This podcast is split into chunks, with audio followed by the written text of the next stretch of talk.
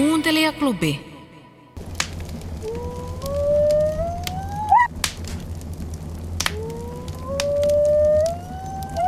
Ihmisen vaikutuspiirissä sudelle alkaa tapahtua kummallisia asioita. Sukupolvi toisensa jälkeen ihmisten kanssa ystävystyneiden susien korvat alkavat roikkua. Niiden kuono lyhenee, niiden leuat kaventuvat ja turkkiin alkaa ilmestyä täpliä. Merkillistä kyllä, nämä muutokset ovat yhteisiä kaikille ihmisen kesyttämille eläimille, olivat ne sitten sikoja, kissoja, rottia tai lehmiä. Nämä ovat kaikki ominaisuuksia, jotka liittyvät pelottomuuteen nisäkkäissä. Vaikuttaa siltä, että samat geenit, jotka säätelevät sikiön kehityksen varhaisessa vaiheessa pelottomuuden syntyä, säätelevät myös esimerkiksi korvien ruston kehitystä ja kasvon piirteitä. Näin kaikille kotieläimille kehittyy samanlaisia kesyn eläimen piirteitä. Kuinka paljon susi ja koira eroaa nyt sitten mieleltä, että kuinka paljon sitä koiran mieltä on jalostettu? Ne olennaisimmat erot liittyy siihen, että koira samoin kuin kissa on tällaisia niin sanottuja neoteenisia eläimiä, mikä tarkoittaa sitä, että sen eläimen aivotoiminta jää joiltain osin pennun tasolle aikuisenakin.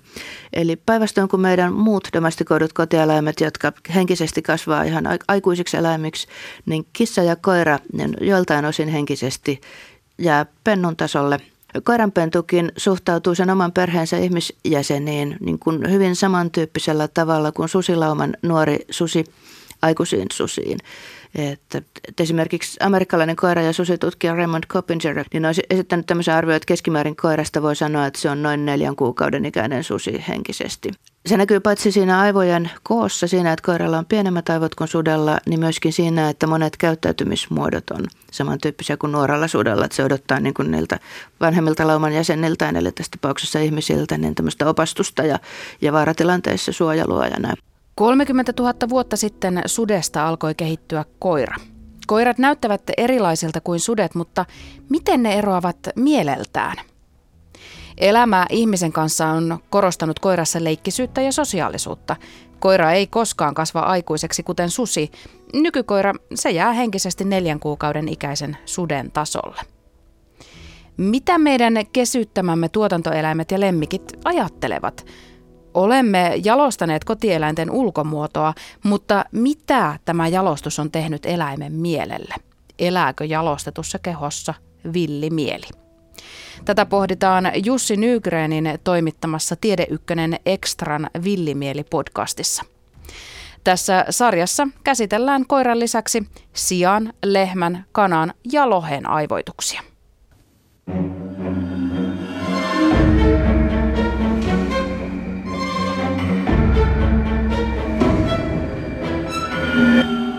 Outo Laakso. Podcast kauhusta.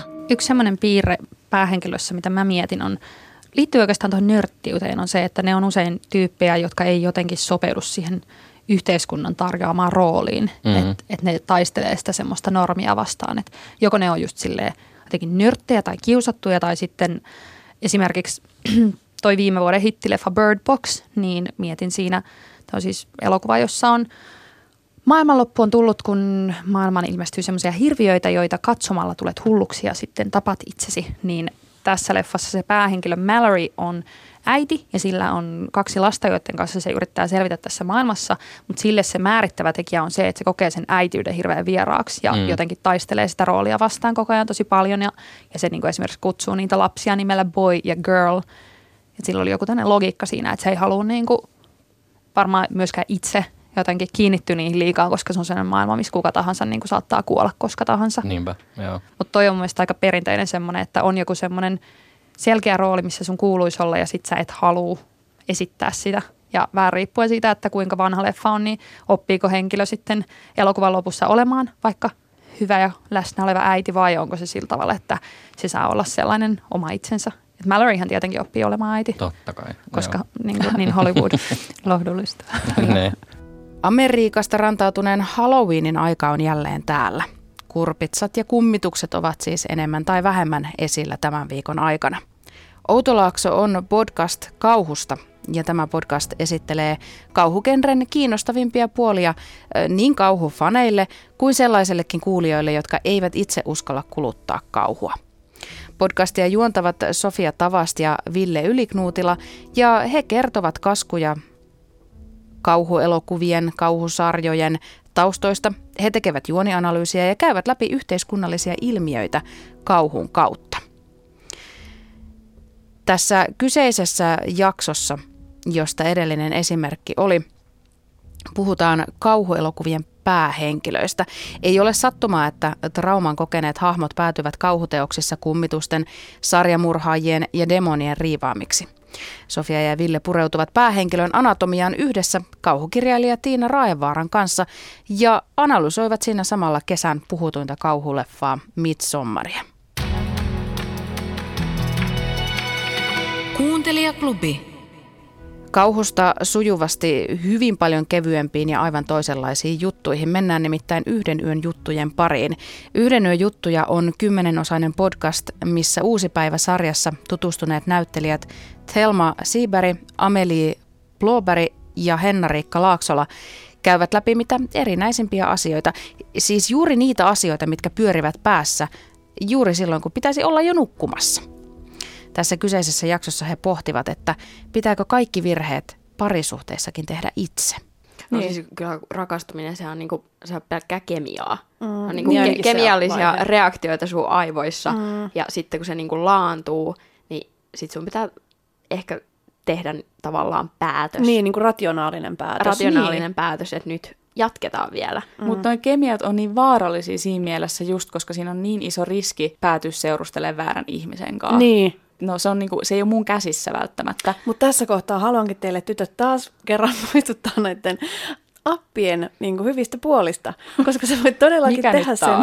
niin, siis joku sovellus. Niin, sä pystyt tekemään rationaalisia niin kuin filtteröintejä, että sä et ole silleen kännipäissään jossain firman pikkujouluissa panemassa kopiokoneen päällä, koska kemiat, vaan sä voit oikeasti niin kuin selvinpäin vähän silleen filtteröidä, että hei mä haluan tämän ikäisen ja tältä alueelta ja sä voit vähän tehdä sellaista niin kuin raakavalintaa ihan järjissäs vielä. Tältä alueelta? Niin no Tinderistä. en mä tiedä, mitä sulla nyt voikaan olla siellä. Mulla on se kaksi kilometriä. Mutta siis se oli mun oltava siitä. Mutta mut se oli mun mielestä hyvä neuvo, minkä sä annoit Tinderin käyttöä varten, oli se, että otan niitä, ketä sä et normaalisti mm. välttämättä ottais. Mä en noudata sitä omaa niin, No siis mä en todellakaan uskonut hetkeäkään, että sä itse sitä noudattaisit, mutta siinä on ehkä hyvä puoli olisi just se, minkä takia on ehkä paras skenaario, että se olisi vaikka ekaksi ollut nyt se sun frendi, tai että sä vaan pikkuhiljaa huomaat, että toi kiehtoo mua, että se ei lähtökohtaisesti ole se semmoinen wow, mm. mun on pakko saada toi, koska se helposti sitten eksyt polulta. Niin ja, ja sillä, että jos se on mm. pelkkä toi niinku, seksuaalinen himo, niin kyllä se niinku sit usein on ihan silleen, sit se kupla puhkee ja katoaa ja sitten hetkinen. Tosin pitää olla hyvä chaga, että se, olisi sit, että se niin, olisi sitten niinku, niin, se on käy niinku ilmi, että se on myös luonteeltaan tai muilta ominaisuuksiltaan mm. sitten sunkaa samankaltainen. Yhden yön juttuja podcastin nuoret naiset Thelma, Ameli ja Henna-Riikka ovat eri-ikäisiä ja erilaisissa elämäntilanteissa, sillä yksi asuu kommunissa, toinen ihana poikaystävän kanssa ja kolmas aivan ehdottomasti yksin. Ohjelmassa käsitellään suhteiden lisäksi eroja, deittailukulttuurin vaiettuja puolia, hirviömenkkoja ja kuukuppeja, riitelemisen eri muotoja ja tietenkin omat ja toisten oudottavat.